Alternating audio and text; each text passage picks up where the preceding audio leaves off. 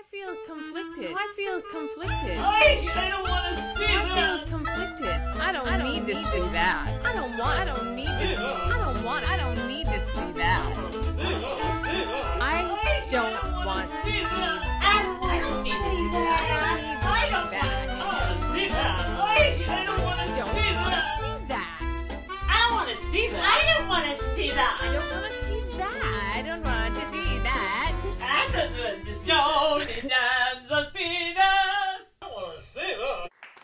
Just want to say that the top of my notes, instead of saying Valerie makes a pilot, Valerie makes a podcast. wow, Yes. that is crazy. I'm crazy. I'm going to talk about me being crazy. There we go. All right, welcome back to Countdown, Countdown, Countdown. Countdown, countdown, Tony countdown. dances penis. I don't want to see that. I don't want to see that. I wanted to see that last night, though. It's not really countdown because this is episode one of season two. well, now I figure that the countdown can refer to her five, four, three, One. Where her- this is like one of her new things. I That- know. And the other one that you, that, I mean, it was your first tweet.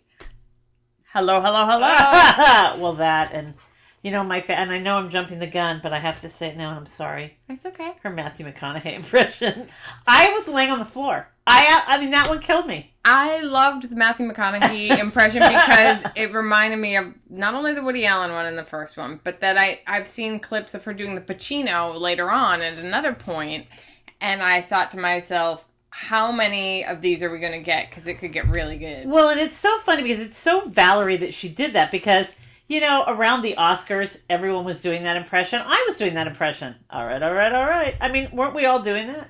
Right. Well, everything. Matthew McConaughey is one of those people that is just fun to sort of imitate, anyways. But yes, her impression of Matthew McConaughey killed me. And I, I love how she pointed out what it was. I, I love how she looked at the camera and smiled, you know, as if uh, very, she was being very humble about it. But she was really happy the whole time she was doing it. Like she's Oh, having yeah. fun. She's, oh, absolutely. she was having a blast. My overall thoughts for this episode is perfect. I, I was going to say perfection. Yeah, I mean, I just I don't know if you could have done it any better. Sort of bring them all back in in a better way. I just I'm so I'm with them. I'm ready for the ride.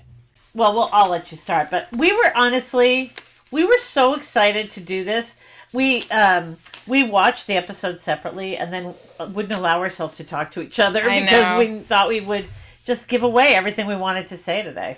And we wanted to try to save something for you guys because we know that whoever's listening can't wait to hear what we have to say. With bated breath.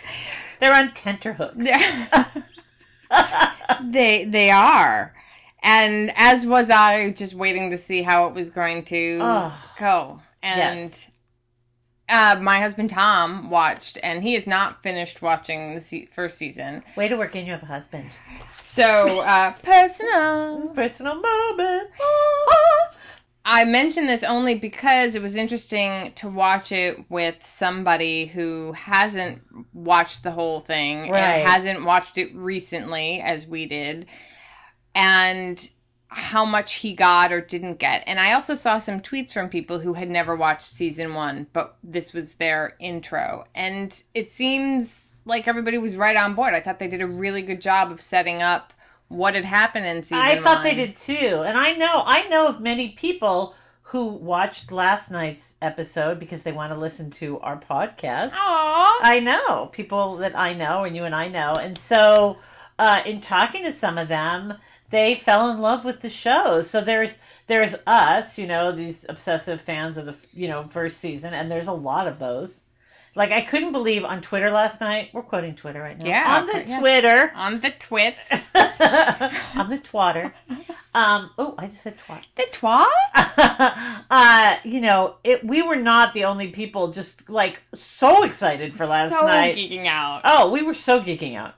so many gay men. I, Yes. I was like, wow. It was in the feed. It was Jenny and I and our gays. and an endless stream of gays. And it was well received. I think I only saw one slightly negative tweet, and I almost wrote back to that person snarky. And I thought, you know what? I don't even want to engage with that person. Why am I taking this so personally? But. Uh, I didn't see that one, but I'm about to cry. you know, it was just one, and I don't even remember what it was, but it was very Well, I hate them like forever. Yeah. Well, I don't even want to give them any more airtime. Okay. I don't even know who they were. Don't say their name. I, I don't know. Don't, don't, I'm not gonna. don't speak. no, put a pin in that. this this podcast project, as much as we've done it for ourselves and for our own sort of amusement, and we're learning so much, there's this community out there of people who have either seen it before and are rewatching it, or who may be watching for the first time, and they may not have people at work. It's you're going to work on a Monday and uh, the p- person next to you was not just watching season one the night before necessarily. So it's nice to listen to a podcast. I know when I do, it's it's like having a water cooler conversation. I was going to say Jenny and I are your personal water cooler. that's it. We're we're that we're we're the people you go to to talk about your dirty little secrets or enthusiasm for shows like And to get a frosty beverage. always. Jenny's drinking a tea with no sweetener from Starbucks in a lovely glass. I'm I'm a little more trailer park. I'm having Diet Snapple. But we're loaded up on caffeine and we're ready to go. We are ready to go. So, speaking of ready to go, season two, episode one opens on the same footage that opens season one with her in that kitchen, and it's the footage of it, and obviously she's showing the kids, but Yeah, it was great. the yeah, the connection to that was just such a wonderful way to kick it off, and instantly makes you nostalgic and pulls you in. Oh, I was I they, they had me at you know hero. But they didn't even say that, but you know. And they are in the study, and I think you mentioned it. They've rebuilt the it wall, but now it's the comeback wall. Yeah, that was that was great. That you know the the Valerie Cherish wall. The the that's it wall. That's it. What's the Well, it was her it wall. yeah her it wall. Now it's her comeback wall. It was all rebuilt and refilled, and there looked like there were things up there that we haven't seen before that she's done since. And Thirty seconds. Everybody's brought up to speed. So she's brought this film crew in, and she keeps referring to them as USC film students, but it's unclear whether any of them actually are. And we learn pretty quickly that one of them is Mark's nephew, which would also Love be hers. bug. Marky Mark. And it was so so good to see him. And we learned something more about Mark too. He's got a sister Delia. Yes. Yes. Mark has a family. Mark has a bigger family than we than we knew. I have a maybe a tiny negative thing. sure. I don't think Mark aged that well. Well, We still love you, Damian. we also don't know what he's been through with Valerie. That's true, and they they allude to that on the Real Housewives. we find out through her showing them material, some of the older material to the new crew, that she has done what she refers to as an independent film. well, that like as an that wasn't as an acting teacher. Um, people always on their resume call student films independent films. Are very sensitive about them, so that was like the perfect. Once again, one of those perfect showbiz moments, and also like two minutes in. Nikki had his um, Nikki Mickey had his first negative moment. Yes. Mickey, he shot her down by saying it was a student film. Like eh, we talked about in the former podcast, Mickey always just had a way of bring, yeah, Like this digging the thing in. And I'm not even quite sure that he his intention is that, but he's like No. it's, he's just like there's a negative there's this negative quality that comes out in certain certain moments, and yes, that was definitely one of them. But I will say that I thought the dynamic between Valerie and Mickey was a little bit different to me like it felt a little bit different and not in a not in a good or bad way just sort of i i thought valerie seemed a little bit calmer and maybe it was because she was in control in the early scenes That's yeah. She was the direct. She was Jane. yeah she's her own director her own producer she's it's her wet dream right it's she's the goddess of what is happening You know, speaking of Mickey, this is something I was thinking about all through the thing. Has he just been in her house for ten years? What has Mickey been doing? We know he worked on the Cherish Your Hair product with oh her. yeah, and I think he's the developer of it. Yeah, and uh, he does mention that they still have warehouses full There's of it. It's the second Mickey negative moment, you know, pointing out that nobody has bought it, essentially. And again, I don't think he knows. It's Right. just the way he turns a phrase. And he makes a comment at some point about uh, I want to say Calum, uh, Kellan. Kellan, um, but the character Chris MacNess, because they're talking about the success that Juna and Chris have had since Room and Board, and Mickey says he's surprised, but you know, must be all those steroids. Uh, and yeah, it's never just nice with Mickey. Valerie's like, I don't know if you really want to out somebody for illegal drug use. Funny that she's saying, I don't know if you really want to out somebody about drug use. When in season one, we had Mark all concerned about the Coke comments. Right. Like, are, are they going to hear that? And him, and then Mickey himself just constantly being upset that she's outing him left and right. So we know that she's done this independent film, that she's had this Cherish Your Hair product, and the infomercial Oh, that is killed me. it's so great the glamour shot with her hair just blowing in the wind sweeping across her face and Her hair is a darker red this season. It's more of a Marcy Smolin red. mm, i thought she looked great I did too. she looks amazing we find out in the course of this scene not just from her interactions with the camera crew but also in that little clip of the cherish your hair that they have the little title card at the bottom that says Jean someone or other host, but she keeps referring to the host as Joan. And then in the next in the next bit she'll call her Jean and then she keeps calling her different things. So Valerie Cherish is still Valerie Cherish. There's some consistency. Hello, hello, hello. It's beautiful. And then we see a little cameo that she's done on something like it looks like a CSI show or something. She looks like Marg Helgenberger there for a moment. She does. and she's good. It's just a little clip, But that's the thing, is that Valerie is good, as we'll, you know. as we know. Yeah, Yeah. but we knew it already. I mean, we, Yeah. we talked about that, and, She is a good actress. The last it's one just that- her personality that's, you know, Valerie. and when she's directed and knows and understands what she's doing, and when she feels heard, Yeah. She's a pro. She is a pro. We also are learning with this film crew that she has there that she's putting together a pilot oh! presentation for Andy Cohen. Oh, we love it. Now, I would like to say that Jenny and I were prophets because how many times did we mention Andy Cohen I know. in the the season one podcast? It's sort of what is that? What is that horror film, Leprechaun or something? Where you say his name three times, he shows up. I don't think it's Leprechaun. Candyman. I, Candyman. I don't know these movies, but uh, but you do. You're like a fan of that genre, right? I enjoy them. Yeah, yeah, I have a lot of friends who are. I'm. It's. I'm total ignoramus when it comes to that. Candyman is scary. Well, Ooh. but wouldn't it be awesome that if said you said Andy Andy, Cohen? Cohen, Andy Cohen, Andy Cohen, Andy Cohen? And you end up in Temple. Where are you? Um, can I just say, as a side note, I watched Watch What Happens Live after this, and uh, he it wasn't the episode last night, but the one the night before. It, he had Lisa Kudrow on and Martin Short, and you know on Watch What Happens Live, there's always a drinking game word like how many if whoever how many every time you hear this word, take a drink. It was every time you hear and you heard Valerie Cherish going, I don't want to see that. Uh, and he just is like he's the biggest fan Uh-huh. of the comeback. He was so excited. And also, may I say that Lisa Kudrow looked so beautiful, hasn't aged a day.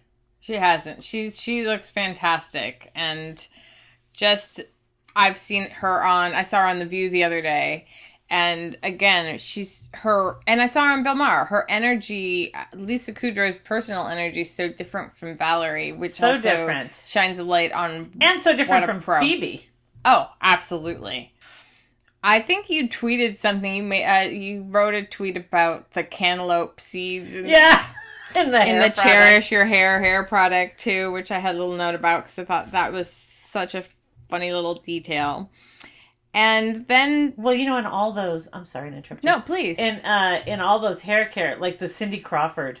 Have you seen her her infomercial. It's it's taken this this anti aging thing. It's taken from some special fruit in the rainforest of Africa. This fruit we've never heard of, and so of course It's the same kind of thing. This Yeah. cantaloupe from France, and, and it sounds very fancy, but you can tell they really have no idea what this, what the science is, as if there is any science. and it's a cantaloupe. It's not like an exotic fruit. They it's a cantaloupe.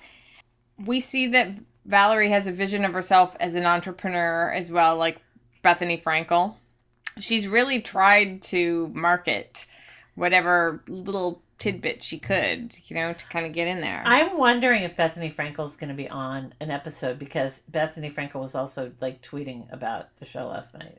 Maybe. So it was really interesting on Twitter. Now I can we can start to predict who we think may be on the show just by who's excited about the show, celebrity wise. Who was the woman? Well, then this leads us right into the next clip. Uh, where the editor goes into the bathroom and he doesn't stop the footage that's rolling the, of things that she's done that she's provided him with and she's very concerned because she doesn't have the rights to the footage nobody's supposed to see it or she's not supposed It to have it it was Lisa Vanderpump. it okay All right. Lisa Vanderpump from The Real Housewife of Beverly Hills. all right see i i don't know who all those people And Vanderpump Rules. i know those shows i know these words you are speaking I uh I've never actually watched Vanderpump Rules. I'm sorry, Andy Cohen. love her anyway. She loves you. And there's this great scene, this unused footage from Beverly Hills, Real uh, Housewives the of Real Beverly- Housewives of Beverly Hills. Where we learned Valerie was one of the original Real Housewives of Beverly Hills. And she did not predict that it was going to go. Yeah, It- this is no Real Housewives of New York. This isn't going to get picked up. Again, she's always sort of saying, you know, I don't watch reality or I don't like it or I, it's no good. But she knows every reference to every single one, and she had a total meltdown in this clip. Yes, and that's where we learn that there's been trouble in her marriage, or so Yeah. they allude to it. So I'm not quite sure whether it's real or not. Right, or when she went, I know what you're trying to do. You're trying to instigate things for the camera. You're trying to stir things up. I won't do this. I've been there before. And she had like that complete meltdown. She did. I mean, whether or not somebody was trying to, they succeeded. it was good television. It was damn good but television. she, of course, quit the show. and it's like I'm does. not storming off, but She yeah, she started storming off and then came back to point out that she wasn't storming off. Right. There was a clip also of Room and Board, and there, and Mickey pops in saying like, uh, "Oh, it's still funny," and I thought it's never been funny. It was never funny. Mickey is still a fan of Room and Board. And right, right on the Real Housewives of Beverly Hills clip, there's this thing demo, like not for public view. I don't remember what it said, Please- but yeah, it was one of those warnings you get when you get a screener. So Right. you can't show it to anyone. but we all got to see it, which was wonderful. She doesn't want to be the villain in that clip. It's great. She's like, you know, I don't want to be the villain. I've done it before. And here was another one of those Mickey moments where he was commenting. He's like, oh, oh, this was that was rough. And Valerie's like, let's not make it any more interesting than it is, or let's not make it more interesting. The real stuff that happens, she wants to downplay. Like, let's not make the real stuff any more interesting because she doesn't have any control over it. She doesn't have any control over that. She really doesn't understand reality television. To this day, we still see. She hasn't really fully grasped it. There are certain elements of it. She's definitely more protective of herself, but she still doesn't understand it. And she contradicts herself back and forth. You hear her in that scene being filmed, uh, the Beverly Hills Housewives thing or Housewives of Beverly Hills, and the camera person saying, you know, please stop referring to me, stop talking to me, and Vanderpump being like, why does she keep talking to the camera? You can't do that. She's still getting schooled, even though she's supposedly done this already. Right. She still doesn't quite get it. And even in the little one she's doing, she's not getting it. I have a question for you, Jenny. Yes. Um, I know the fact that you d- don't watch Real Housewives, I haven't watched Real Housewives of Beverly Hills, or you don't watch those shows. Um, does the fact that you're completely addicted to the Shahs of Sunset cancel out that? I think so. I think that still gives me a little bit of cred, a little reality cred. I mean, I'm I, I'm not anti-reality. Uh, it's just no. it's just like so. m- I only have so much time in the day, and so I have to be a little more judicious because you know I Shahs also, of Sunset might be our next podcast. oh, I fucking love Shahs. Oh, oh, Andy more Shahs. I am really looking forward to that. Me too. It is my train wreck of choice. So then Mark comes home and he's Love bug, Marky Mark. love bug, love ball, Marky Oh, Mark. love ball, right. Why am I saying love bug? Well, because he is a little bit of a love bug. And he's a love ball. And He he's looks tired. he looks tired. Well, he does say that his flight came in early, so Yeah. he's been out of the country or somewhere, and he's confused about the kids with the cameras being there. So this is something she's either not discussed with him or he didn't know was about to happen. He did have this, oh no, not again, look on his face. Yes, and yet he still smiles. He's Yeah. very tolerant and he indulges her. He does. So, whatever their marital troubles may have been or may be, he still seems to love her and Whatever it is, I think they're past them. and there may have been a post comeback breakdown of yeah, some sort. backlash. We might find out. I have no idea. He's, I do know this. We still don't know what he does for a living. We still don't know what he does for a living. I'm very hopeful that we'll find out. And then uh, he's working out and make. He says he's gonna go work out, and she says, you know, maybe I'll join you. And he's like, yeah, right, or whatever. so we know she's still not working out. Yeah. Wonder if she still has her yoga room. the Zen room. Yeah, I don't know. That would be cool if we saw it again. I know. but it'd probably have like just stuff hanging out over everything. It's like the oh, end Or of it would probably be a Pilates room now, or a Zumba room, or whatever. Oh yeah, Zumba. Yeah. That's a good one. And I remember at the end of the magazine cover episode that Esperanza, who had at the beginning been putting her purse on the treadmill, was now putting it on the Buddha. So I'm sure if we went into the Zen room, if any of that is still there, it's probably like covered with stuff, right? Oh, and like, God, I didn't notice that about the person in the Buddha. That's funny, Jenny. yeah, that was that was the like in the end. You have such an eye for detail.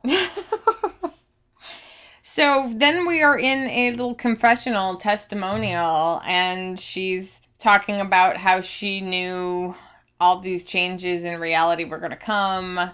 Having just watched the first season, there's that whole episode where she's convinced that reality is dying. It was the Charla episode, I think, where she's obsessed because the Entertainment Weekly says, Oh, right. Is reality dead? Right, when she goes by that newsstand on Montana Avenue. Yeah. And so here she is talking about how she always knew reality was the future and this was going to be this way and totally contradicts what she said in the first season. But she seems very happy and she wants to be part of this moving forward, I guess. And then Mickey gets a phone call with his doctor in the middle of that. Oh, Mickey. Mickey looks great. He does he now there's somebody who does not look like he's aged at all and he was older 10 years ago. I know, except he has auburn hair now. Why do they always choose that auburn color? I think it fades to that from something. I don't know what it was. Grecian just- formula, maybe. oh, yeah. I wonder if he's still with Robert and we'll I wonder out. too. As she's chastising everybody, trying to get them to turn off their phones, she realizes that the phone that's ringing at the end of this little testimonial scene is hers, and it's Billy, and he's on his way over there. And Billy shows up, and he's on his way somewhere. He's got Carla in the car. Oh my god. From the Chew. He said Carla from Top Chef, but I think of her as Carla from the Chew. Carla from the block, Carla from the Chew. I love that show. I remember her on Top Chef. I would catch it because Tom watches it. I would, I would watch watch him every once in a while and see her, and she was such a good personality. So what was that moment between Billy and Mickey? I don't know. It really wasn't clear because I was looking at Mickey, and Mickey's not really giving much. He does say, There was a there it was there it was we be, we were very much meant to see that moment. What and I wonder if we're going to find out if there's any sort of backstory. because she says, Mickey, say hi to Billy, as if Mickey has to be prompted. It's naturally he doesn't just say hi. I, it was it was it was a I feel like it was a scorned like we we we did it got drunk and did it once kind of bad moment. I don't know. I don't know. That visual is just not. I it's just yeah. I, I think that it may have been a Valerie, like a hag struggle, a struggle over the hag, right? Quienes muy hag. Primero. The, oh, primero hag. I wonder what the Spanish word is for hag. For lady who If likes If you know that, please email us at genmarfilms at gmail.com. Or, or tweet us, whatever you feel At comfortable. Films. Or Facebook us at Genmar Films. Yes, we are we are on the tweets, we are on the Facebook. So Billy can't stay. He doesn't seem to be phased with the cameras either once she says that it's for the pitch for Andy and he's pretty enthusiastic. He doesn't seem to be naysaying. He's like, "Hey, that's awesome. You know, I've got Carla over here and again, we learn a little bit about him. After Valerie, he seems to have become the publicist guy for Reality people. Good for him. absolutely. You know what? there was I was thinking there it's it's the showbiz worked in showbiz all my life moment when I thought publicists are expensive. Mm-hmm. Has she been paying Billy all this time or has she called him back, you know? Or have they remained friends? Maybe we'll find out. Publicists are not cheap at all.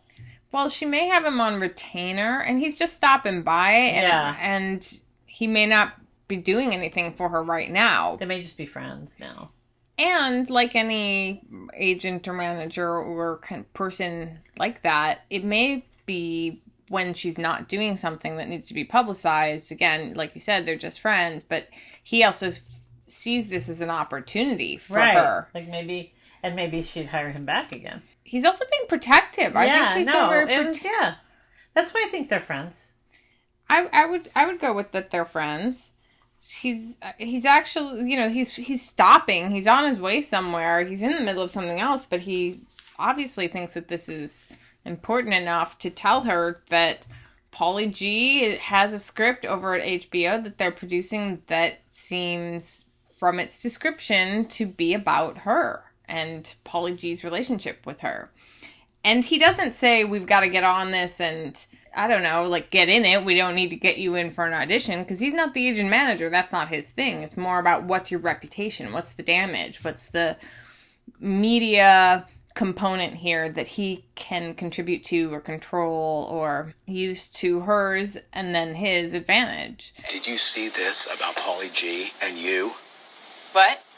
Look, HBO is making a series with Paulie G about a self-destructive sitcom writer Oh, sounds right so far. and his relationship with a neurotic older sitcom actress. Well, okay. Wish him, that's fine, you know, wish him well. She has red hair. Still, wish him well. The character's name is Mallory. Your name is Valerie. Uh huh. Sounds the same. Might be me. What do you want me to do about it? I'm just trying to give you a heads up. Okay, my head's up. Uh, I gotta go. I gotta run. But you know, call your agent. Uh-huh. Try to get a copy of the script. We gotta see what this damage is. Okay, Billy, appreciate you coming all the way out here. I really do. But I've moved on. Paulie's in the past. He's free to write whatever he wants to write, and I'm free to not react. You know? It's okay. All right. I love that exchange where he's just describing it and she's like, mm, "Okay, yeah, well that's fine. You know, whatever he whatever he wants to do." And And she's sl- getting slow burn. and just we get, we're getting these little pieces of information and it's like her name is Mallory. Yeah. well, all right, okay, well yes, that's close. sort of like, well, what do you want me to do about it? He says, you know, look, call your agent, get the script, find out what damage might be done. Then we see her making a phone call to the agency, trying to find her agent who is no longer there. We don't know really what's happened to him, but he's not her agent anymore, and she doesn't know who to ask for. And that's a very Hollywood thing. Oh, I've had that. you know, when you're working and working and working, then you're not working as much, but you're not, you're still with them, but you are not on the top burner, you know, and getting someone there who knows who you are, it's really a, you know, horrible moment, but it happens. And But they hold on to you because just because, like in my case, even though I, you know, took time off from performing, they know that I get calls sometimes. So they're happy to make a deal for me. right, because they'll get money anytime Yeah, yeah. that that happens. that was one of those moments where I wondered, uh, and this is not a negative, I'm just pondering. Um, we found it so funny because, you know, of, you know, where we've been and, you know, the, all the different areas we've worked in. And in showbiz, the showbiz, and uh, The um, you wonder if you know people watching in Middle America understood that. Uh, you know, I think they. I think they looked at it a different way. I think that, that they love the show as much because they're intrigued by Hollywood. But I, you know, you wonder if it's all the inside stuff. It's probably a different meaning to them. It's an equal love of the show, but more like ooh, you know. One of the other things when she's on the phone with the agency looking for her agent, she's trying to find out who it is. She's kind of making a joke with the person, you know, well, then maybe you're going to be my agent in a week. And it sounds like the person on the other end says, like, no, I don't think so, or something. um, yeah, she just got a look on her face like, oh, all right. Yeah, she's like, wait five minutes, you'll be my agent. While she's going through all that sort of old school kind of trouble, the young guy on the computer, the editor guy, is saying, I can just find the script for you online. Everything's online now. And we see that as much as she recognizes the changes, she has not kept up with them. She doesn't know how to stop it when it's playing something that she doesn't want to see. She doesn't know to look anything up. And again, she hasn't done any research. She's got no idea of what's been happening with Paulie G or this project or anything. You know what was also really cracked me up? Did you notice that Mickey still had his old flip phone? Yes. I love that he did. I, I bet he gets those like little tiny like four pixel pictures. I remember having a phone like And that. And you have to text one two three A B C. Oh. Oh, the worst. I know you get little thumb cramps. Yeah. They find the script to Seeing Red online, no problem. And in the midst of that, too, they find an article about Paulie G having sold it to HBO and that he had been in rehab for heroin addiction. Which was kind of a little shocking. It was a little shocking, not only to us, but to Mickey as well. Yeah. He's like, oh, and he suddenly has a lot of empathy or sympathy. Yeah. It's just like, oh. And he makes a comment about it, like, oh, I didn't know he was on the horse. Yeah. like a 60s, you know, heroin reference. Oh my Or god. heroin, you know, from hair. Right. that night, Valerie is in bed reading Paulie G script Seeing Red. Mark is there and he's also talking about Francesca, we learn, is in New York studying fashion. He doesn't understand At why she has to be there. expensive school. Very expensive school. And he says something to Valerie about the apartment. He's like, Is this the apartment we decided on for her? It's, you know, $1.3 million. It sounds like he's buying this apartment for her. Yeah. She mentioned something about the Homeowners Association. Oh, right. He said, What are the HOA fees? He asked. He's still doing well. Whatever it is he does. 1.3 million for an apartment for your 22 year old kid. You know, I know someone else who's done that. I'm sure more people. You know, because they figure once the school time is over, they can rent it out or whatever. Well, there are lots of people who do that also around UCLA and Yeah. you know, probably down by USC, but who wants to live down there? No, People don't want to live down there anymore. I don't want to live there. Um, and we also learned in, earlier in that little exchange she had with Vanderpump that she doesn't live in Beverly Hills. We don't know where she lives, but I she, see. I thought they were in Beverly Hills. I thought they were too, but maybe they're in. I P-. Beverly Hills PO Box. Yeah, right. Maybe they're in West Hollywood, They could be, or the Hills, uh, the Hills, or maybe Brentwood, Brentwood, Bel Air, Brentwood or Bel Air, definitely. Santa Monica. That that house has a little bit of a Santa Monica feel to it. There's a lot of nice areas that they could live in. Hancock Park. Yes, that could be a Hancock Park house. So she's reading the script. She's just very upset and says, It's me, it's totally me. And he says, What do you expect? He's a cocksucker. She's like, He is a cocksucker. And I love it because she's just so. She still gets mad at Paulie G. Like all these years later, It's she still is fresh. so hurt by him.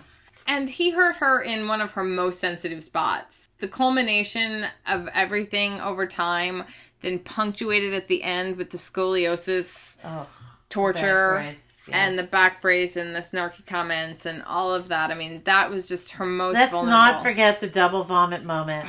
One of the best moments on television.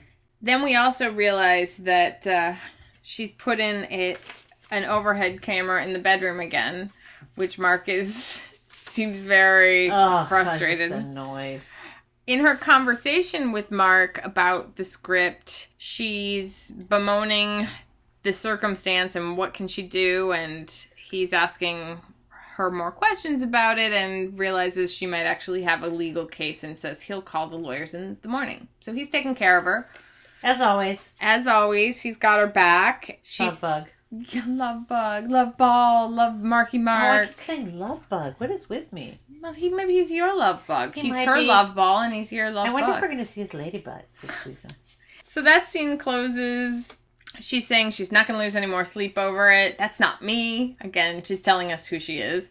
And the lights are going out, and Mark's making his moves, and he says, "Oh, I've got this," and makes the kind of the Yeah. timeout. This doesn't go in the footage because she also realizes, "Oh, hey, I'm in charge of it. It doesn't matter. I'm gonna. This, all this footage is mine." You looked like you had a thought about No, that. I was going to say, and the nephew's the cameraman, which is. I had that thought creepy. too. Like, like, yeah, who do you think is going to be going through this? Uh, yeah, yikes. Somebody is going to be seeing their uncle ha- getting this freak on. Uncle and aunt. So it's the next day, and she is with the camera crew in the drive-through for Sam's Oh. Burgers. And she's very confused by it. She makes a comment at one point too, like I order in. And I remember working for somebody who had been the son of a producer in Hollywood growing up a big he was the son of a big Hollywood producer. And when I was working for him, he was already in his 40s and he was a screenwriter.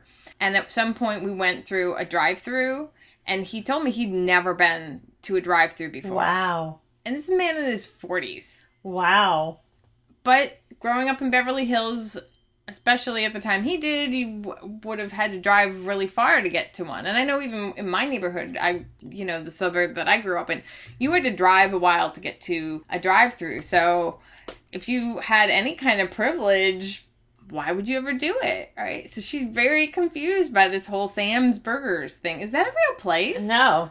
No. Okay. And they had every possible thing on the menu there. She makes a small a world bento joke. box and a curry burger. yeah curry burger, and you know that's when she looked to Nick. Uh, Nick Dodani, the actor who plays Harry, the cameraman, was now outside of the car filming her from the drive-through, and you saw him. Um, we actually have an interview with Nick. We do, and we'll post that as well. We'll post the interview up.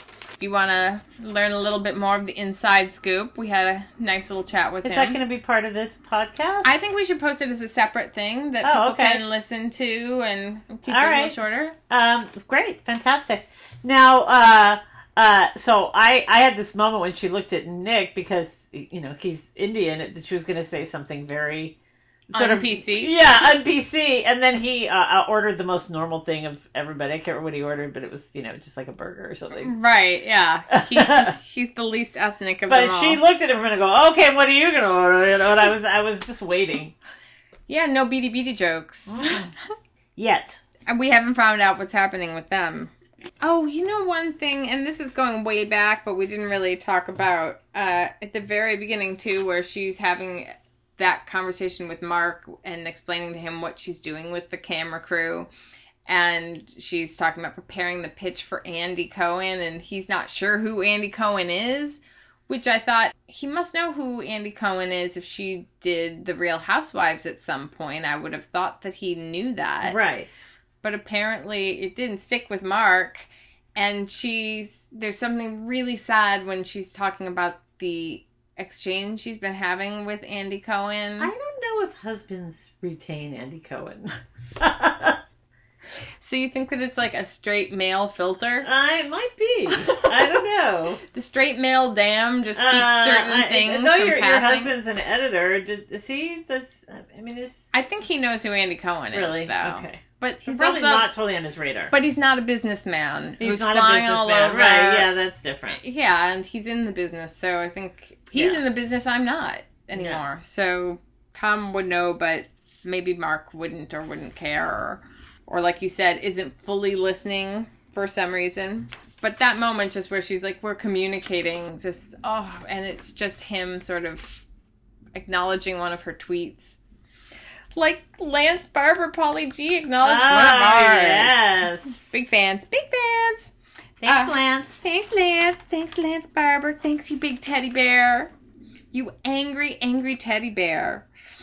Jenny loves angry bears. I do. I love my bears. Jenny's wearing red high heels today. They're Crocs. Oh, They are high heels made by Crocs. get out of town. They are so comfortable. I mean, it's like walking on Tempur-Pedic. Wow. So I am revealed here.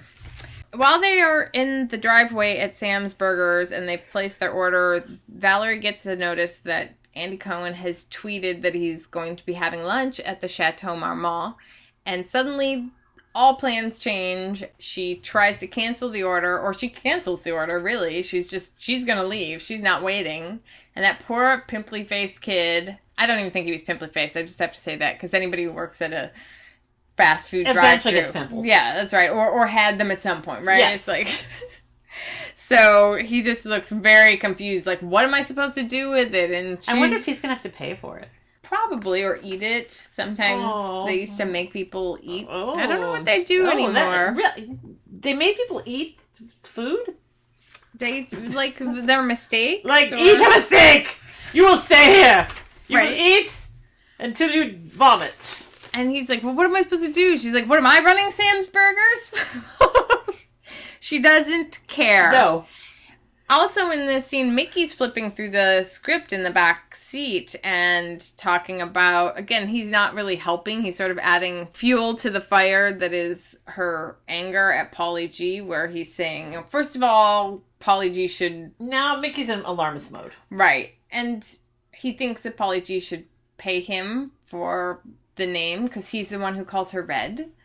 And he's very upset that Paulie G's writing this thing that makes it sound like she's the reason that his career went up in flames as opposed to the fact that he was a heroin addict. and, Right.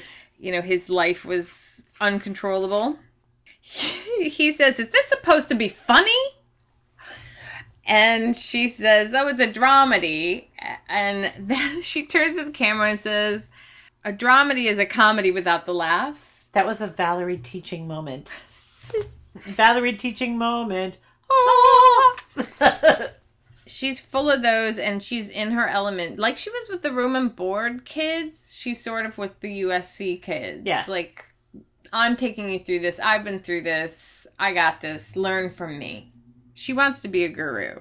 I wonder if we'll see Don and Donna, the double D's. I hope Speaking so. of her, speaking of her, her gurus. I wonder how Donna's boobs are. I'm sure that they are just absolutely magnificent.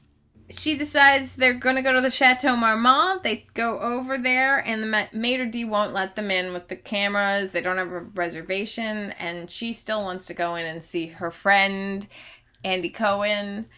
The maitre d tries to stop her, and he doesn't really lunge at her or anything. He just kind of puts his hand out and it's in a fist and she sort of walks into it and it looks like he punches her. In the boob. Didn't they Like- punch her in the boob? Oh, I saw it as her stomach, but it's Oh.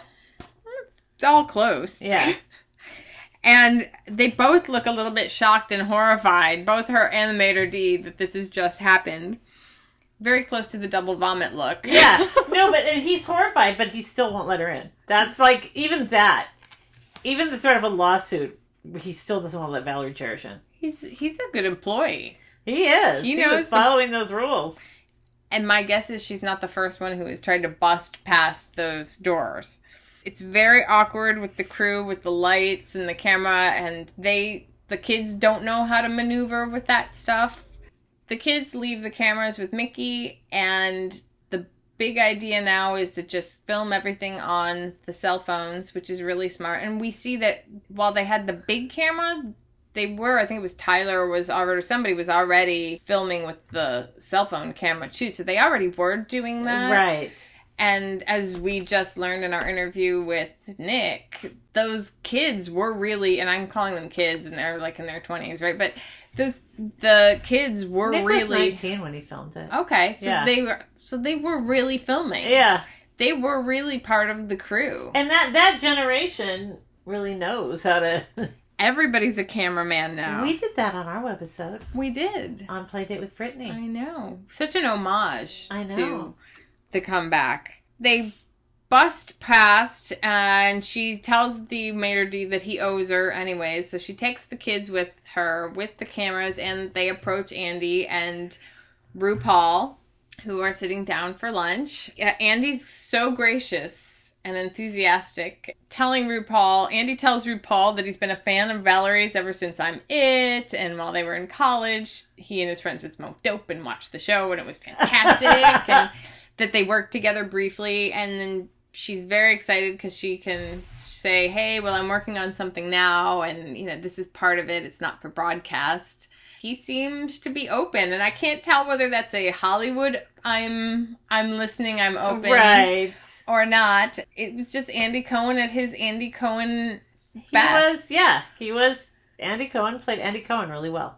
strange i wonder what kind of prep he did for that I don't know, but you know, sometimes personalities who aren't particularly actors are asked to play themselves and they're very stiff. I thought he did a great job. he did very I'm not saying this because I'm kissing Andy Cohen's ass. of course he is already an on-camera personality though Yeah, but still, acting is different. She also tells Andy in that in that moment about the altercation she just had with the maitre d, and he's very impressed and thinks that must have been great and that must have been hilarious. And she has a realization at that moment because she didn't get it. Right. She she missed she missed that moment, and she's sort of covering uh, for it because she doesn't really want to admit that she missed it. And then there's the end of that scene too, where she leans into him. I don't know whether she realizes or remembers that she's mic'd or not, but she makes that comment to him that she gets it now. Yeah. Oh, bless her heart. I think this might be right for you. You know, want to show it to you. Great. Yeah. I'm, I'm looking forward to seeing it. Ah. Send it to me. Great. Okay, I'm gonna let you get back to it. Okay. Before the host comes over and breaks a chair on my head. right. That's great. Great Good to see you, Val. Yeah, and oh, um, I get it now. Okay, didn't get it before. That you know, I was, took myself too seriously. You know, didn't know I was playing a character. Thought it was me. But I get it now. Okay. Okay. Good. Enjoy your lunch. So nice to meet you. Okay. Bye bye. Come you, on, boys. And oh, and he looks very confused by this whole thing Right. too. I don't even know how much he remembers about, you know, the Valerie. I mean, he that was like so long ago. Like it's the biggest thing in her life that she screwed that opportunity up. But and she's still holding on he'd to it. probably have to be reminded of it. You know. There was a little on the footage. There was a date. Was it 2005 on the date? Was it right after? I can't remember. I don't remember either. But yeah, was, I think it was right. right after the comeback because I think the wound was still really fresh with her. That's a really good observation. That it's something that she has not been able to sort of resolve inside. of Yeah. her. He's really holding on, and he's probably like, yeah. He's wh- you know created a bazillion shows since then. how could he keep track of everybody and everything? Yeah. Of course, he's Andy Cohen though, and he could. I know. What can't Andy do? Moving on, they are leaving, and she and Mickey are walking out. She's bemoaning the fact that she missed that moment with the maitre d, and says, "You know what? I'm just way too nice." And suddenly, Mickey gives her the heads up. Mickey gives her the heads up that there are paparazzi all around, and he goes to the side to let her go to get to let her be photographed thinking that the paparazzi are there to see her or would want to take pictures of her, even if they weren't necessarily. But then we see why they're really there. And we get our first glimpse of Juna! Yay, Juna! Baby girl! Now, of course, we know what Malin Akerman looks like now because she's never stopped working. Apparently, Juna hasn't either.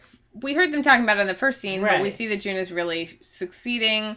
And she's on the phone. She doesn't notice Valerie at all, but Valerie is, of course, lost in this just melee Getting of trampled by the paparazzi. Oh my god. the one that just keeps stepping on her foot. or And that's after, I think.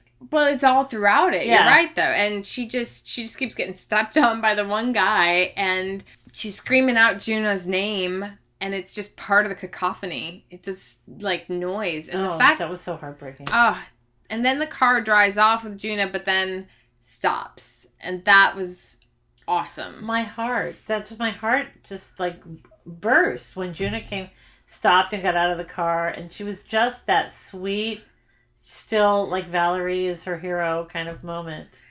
And Mickey says later she still smells like what is it, frankincense or patchouli and peppermint or frankincense rem- and peppermint, but she still smells the same. I love when they're hugging and she goes, "Where's Mickey?" Like, of course Mickey would be there ten years later. right. You know, He's got to be right. It's mom and dad. right? and she's so she's just as happy to see Mickey as she is to see Valerie, Yes. which I thought was really sweet. Very open to spending time. She's like, "We have to get together," and Valerie's like, "How about tomorrow?" and Juna is leaving to shoot a film where she's going to be in love with a robot. uh, she's going to be gone And for very, even very humble when she's talking about, "Oh, my God," you know, sort of self-effacing. right. She'll be gone for three months, and then she remembers. Oh wait, No, wait. Then Valerie said, "Okay, in three months then." And then she says, "Oh wait, I'm sorry, I'm so dumb. It'll be four months because I'm I'm shooting. I'm going to Madrid to shoot for Vogue." And She's- Valerie's like, "Okay, four months then." Valerie's like, "I'll take it. Yeah, like Whatever. we're making a date. Awesome." Then she takes off, and Valerie's still trying to get the paparazzo off of her foot. Their car comes around right as the paparazzi are like knocking one of the kids of Valerie's film crew. So poor Valerie's students are getting trampled as well as her. As she's getting in, she sees that the lawyers have sent the letter to HBO to cease and desist on Yeah. seeing red. Mickey says that's good, stay out of it. It could get messy. And you see with Mickey saying it could get messy, sort of a little light bulb go off. Oh, yeah. She's not gonna stop. Well, and now she knows, right? She doesn't want to be too nice. She wants to have good footage. She says, I get it now. Right. So she's ready to just bust on in there. Oh, yes. So, like, it could get messy. It's like, yeah. Because she's a re- she's Andy Cohen now. She's seeing herself as the female Andy Cohen. She's an Andy Cohen S. right. She's going to have her own network. She is. Then we're at HBO and she's filming herself getting off the elevator saying it's about to get messy. She's, She's a reality star. God damn it. and she's going to stand up for herself. She's fierce. She's gonna flip a table or two. The lobby is filled with redheads, and she learns that it's the final day of casting for Seeing Red. And we see that woman who we never really knew what her role was. And she sort of disappeared after the first couple Sharon. of, and it was Sharon. Who played by Marla Garlin, who is a real casting director in life and also married to the very hilarious Jeff Garlin. she's so uh, there's something about her. I think she's so pretty. She's so like there's something She's I want to like. great girl. I, she just looks like somebody I want to know. Yeah. And I was- do want to know her. I was really excited to know her job title. Good job, Marla. Good job. And I thought Sharon handles it really well. She looks a little bit terrified that Valerie's there and has the cameras. When Valerie says that uh, she's going to go in anyways, sort of regardless of whatever the executives say. And Valerie doesn't really seem to believe herself while she's saying it, but Sharon does. Because she says to her, you know, the roles that you're casting, you know that it's me, and you know because you cast me as Aunt Sassy. You know this. Sharon says that she'll go in and find out what they're going to say, and Valerie's like, okay, what? I, I, I'm going in anyways. So She's creating her reality moment, god damn it. she's not going to be too nice, damn it. No. And she's like, I don't care who sees this because I'm mad, but it's so false. It's so for the camera. It just feels like, yeah, like she's trying really hard to push herself to be mad, but she's so afraid of actually losing control. It's such a perfect Valerie Cherish moment. Sharon's like, okay, come on. And Valerie's like, is it okay if I bring the cameras? And Sharon's like, yeah, I'm okay with it if you, you know, if you, whatever you want. Because Sharon also knows that they've got to keep Valerie okay because she's about to tank the project by suing them or cease and desist. That Valerie is actually a real threat here. Right.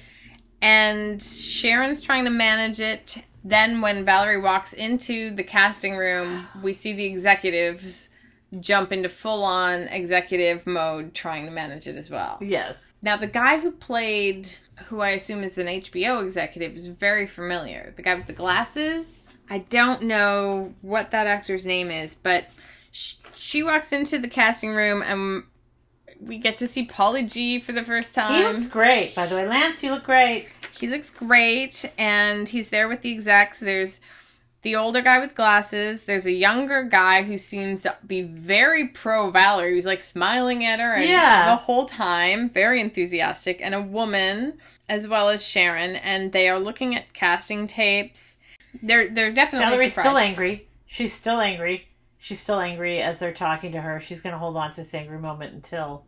Well, and then Paulie G is being very disarming. He like is like, "Hey," and it was that sweet Paulie G that we saw with everybody else in the season one and never saw with her. And and in the um in the the when they did his interview in the comeback.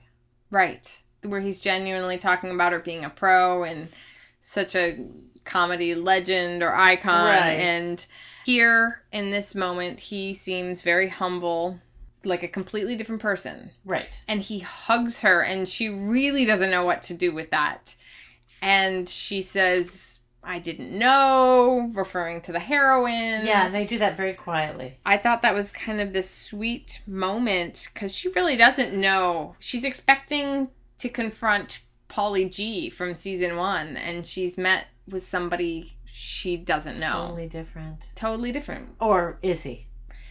we'll find out but at the same time he's a recovering heroin addict so Yeah, but is it? Well, I'm curious to see.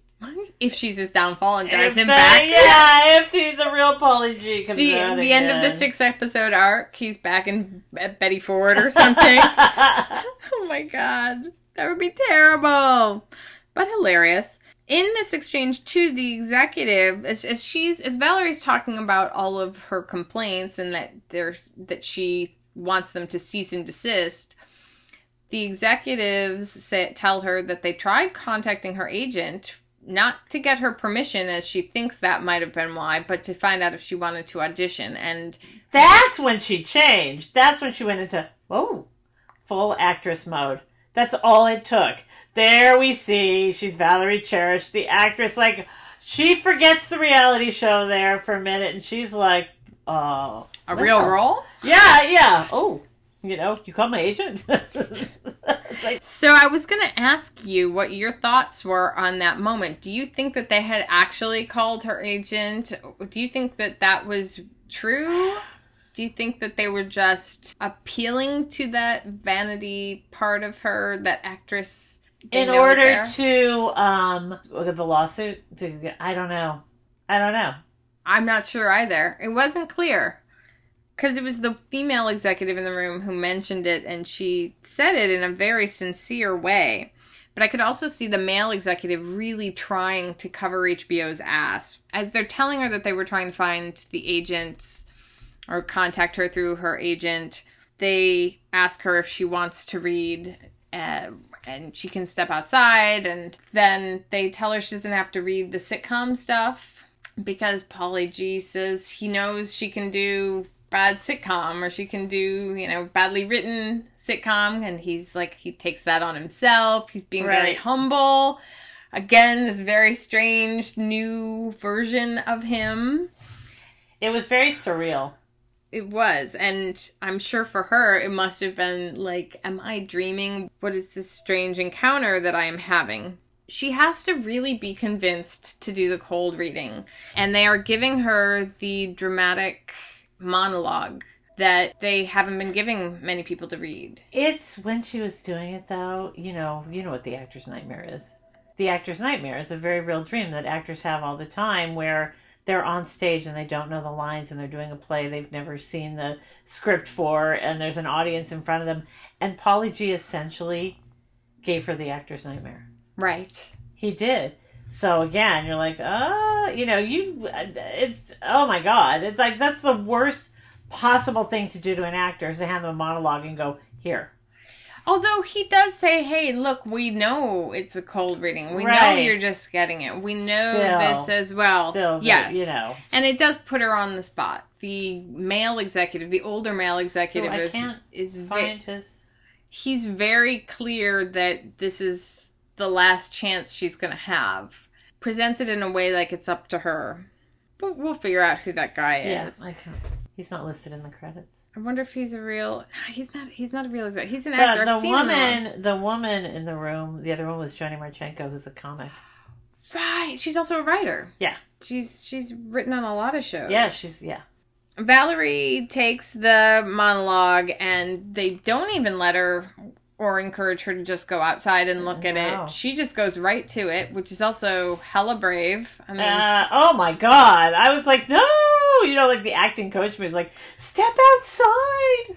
but she was on the spot. She was on, and you could see Mickey sort of bracing himself. And she also admits at some point that she hadn't read the whole script. She'd only read some of it. Full disclosure. So then she does it. I thought she was brilliant. She was so good.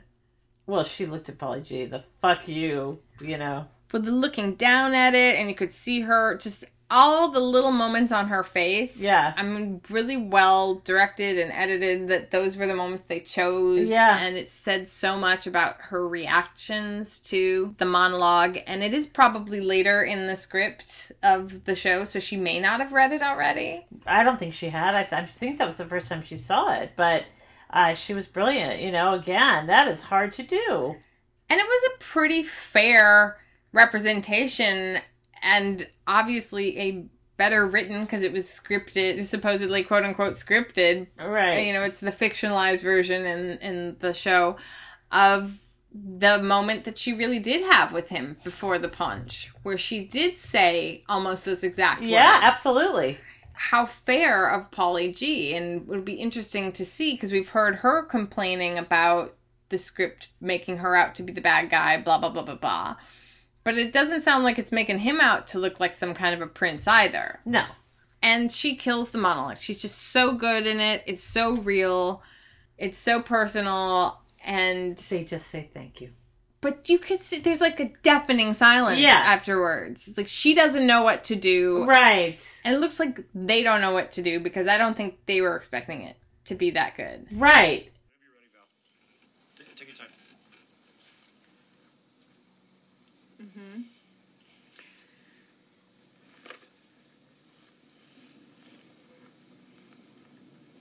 Okay. Great. Okay.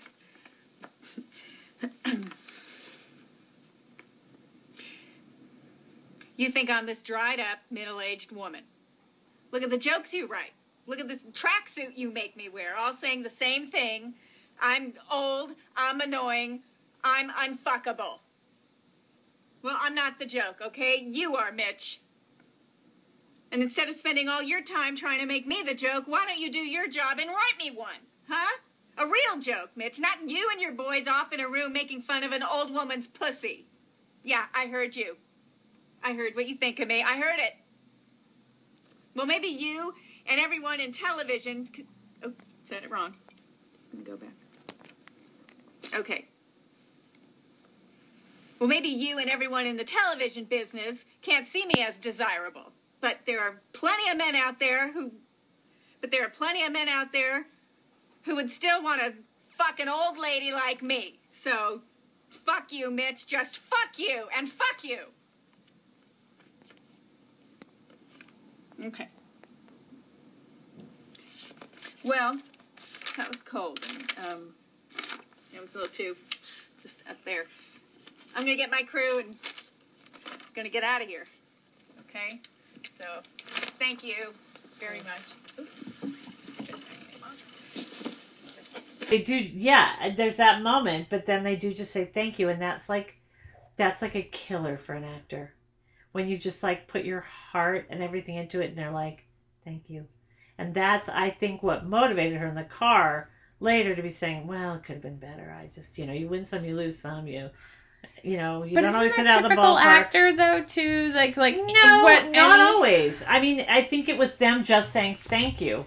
Yes. That- that no feedback. killed her. No feedback at all. That's when you're you in the you're in the car and you're like melting down, and that was so true and honest too. Because the next scene when they're you know leaving, oh, and she's trying to. Oh well, and then she's dropped the she drops the microphone. Her mic drops Oh, right, as I she's leaving. And I'm not I'm not clear whether or not she's hearing what's on the other side of the door because I think she might not hear it. I think only the sound really, guy does. I couldn't really tell. You heard voices, but I couldn't really tell what they were saying. Well, one of them, Joni Marshenko, right? Is that how Yeah. I'm pronouncing her name right? Uh, she's saying, I don't know what that is, but all I know is I want to see more of it. And you can hear Paulie G says something like, I, negative. Not, not negative like she was bad, but just like, are you kidding or are you sure? Or Yeah. like he's, he does not want, this is not the scenario that he Yeah, wants. exactly. Right? This is his hell. Yeah, but you can tell that she has impressed them and at least impressed that woman, if not everybody else in the room. Oh my god, we forgot to mention that when they first walked in, Chelsea Handler was auditioning for Valerie Cherish. What must that have felt like for Valerie? Chelsea Handler. Reading Aunt Sassy's lines. Oh my god. I, I love that they picked Chelsea Handler. She's great. Good for you, Chelsea Handler, too.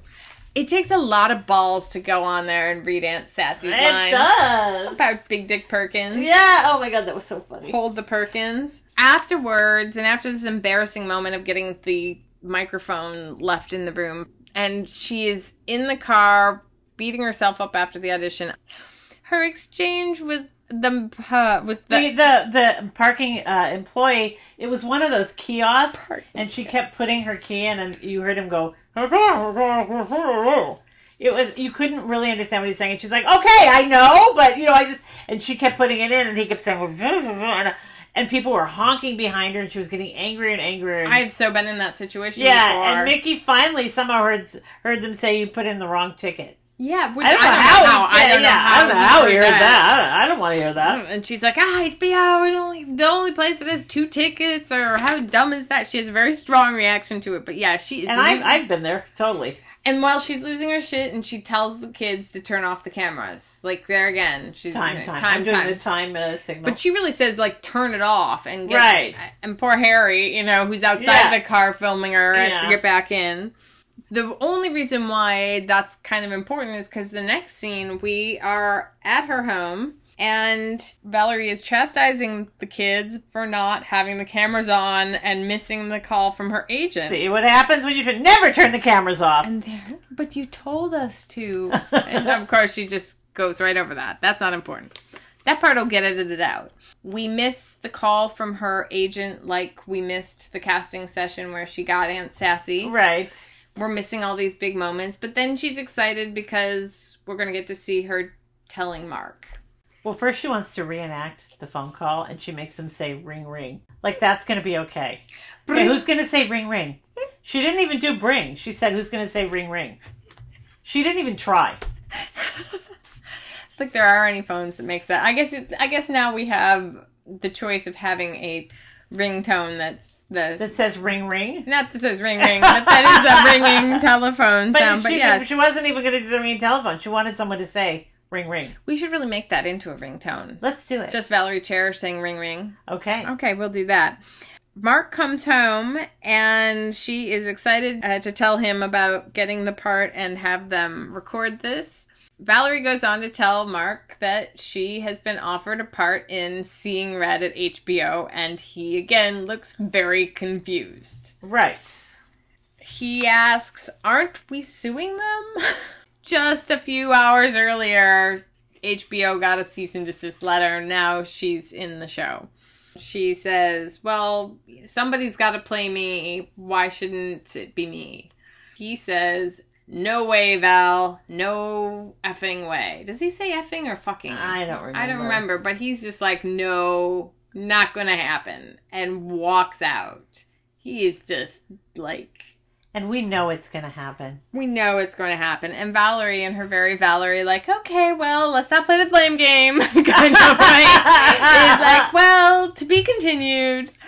And that's it. She's like, you coming, Mickey? And Mark goes off one way and she goes off the other with Mickey following her. The kids set down the cameras. The music swells of Just Can't Get Enough, which was a great sound cue. And the kids, you can kind of hear them and see them in the background eating food. It just looks like after school or something. Right. Exactly. Very cute. That was the end of the episode. Valerie makes a pilot. Oh, I couldn't have asked for a better episode. I was so excited, and I had this moment right before it started where I thought, "Oh God, I hope I'm not disappointed." You know, because we had so much build up, and and Jenny and I have been rewatching the whole season one, as you know, because uh, you know the podcasts, and so it was all so fresh. You're right. I always feared that when I have too much, too many expectations or too high of expectations, it doesn't matter how good it is, it's gonna disappoint. I didn't want it to end. I was really upset when it was the end. I was like, no, why is this an hour? Well, you know, I was really upset. There were people in it that I wanted to see that we didn't get to see yet. And I know we're gonna see them next week. I know from the clip we're Right. gonna finally see Jane. Yay! Yay! Jane Jane will be back. We still don't know if Tom's gonna be back. There's just so many people we don't know. And I can't wait. I'm like, I can't wait till next Sunday. And we actually have to wait. We can't just watch it on I HBO. know. This is wrong. We can't binge watch it. So what did you think? Let us know. Tweet us, email us, Genmar Films. genmarfilms at gmail.com or Twitter is Genmar Films. and Facebook f- page is Genmar, Films. We're easy to find. We're easy to find. You know what else is easy to find? Tony Danza's penis. Tony Danza's penis. Oh! We want to see that. All right. Thanks for listening. I don't, need to see that. I don't want. I don't need. To, I don't want. I don't need to see that. I don't want to see that.